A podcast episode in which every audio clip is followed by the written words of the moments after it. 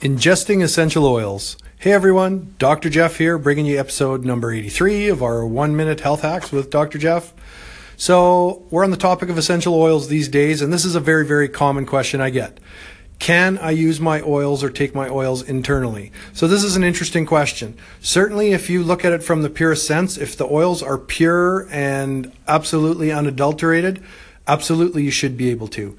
Now, when we started using oils and I did my research, one of the reasons we chose Young Living is because they actually had a line of oils specifically designed for using for dietary purposes or to be able to use internally. Um, there's also a plus line in Canada that have been approved for the same thing. I don't know what other companies do. You know, I only stay up to speed with sort of what they're doing. So basically, when you use an essential oil internally, you're getting all kinds of benefits just like you would when you use it topically or when you breathe it or use it in aromatherapy. Because if you think about it, when you breathe it, it goes into your lungs and into your bloodstream. When you put it on your skin, things are absorbed through your skin. It goes into your body.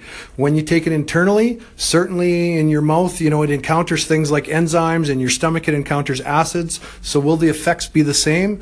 I would guess probably not, but that's one of those things you just need to experiment with.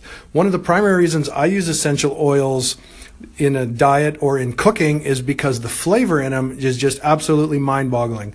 Uh, the amount of flavor that comes out of those oils is amazing, and anything that has that vibration and enhances the food, you know, that's really a superfood if you ask me. One of my favorite things is to make a salad dressing with, you know, um, um, oh, what's the herb? Basil with uh, the basil essential oil. You know, I use peppermint in my water all the time. Um, it's a great way to just get a burst and give yourself a little bit of energy. So there's a lot of different things that you can do with essential oils with cooking.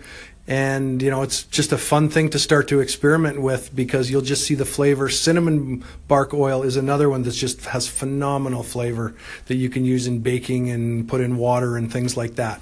So, play with that, Google it. You'll come up with all kinds of different recipes if you just Google the oil and cooking or things like that and share your experiences.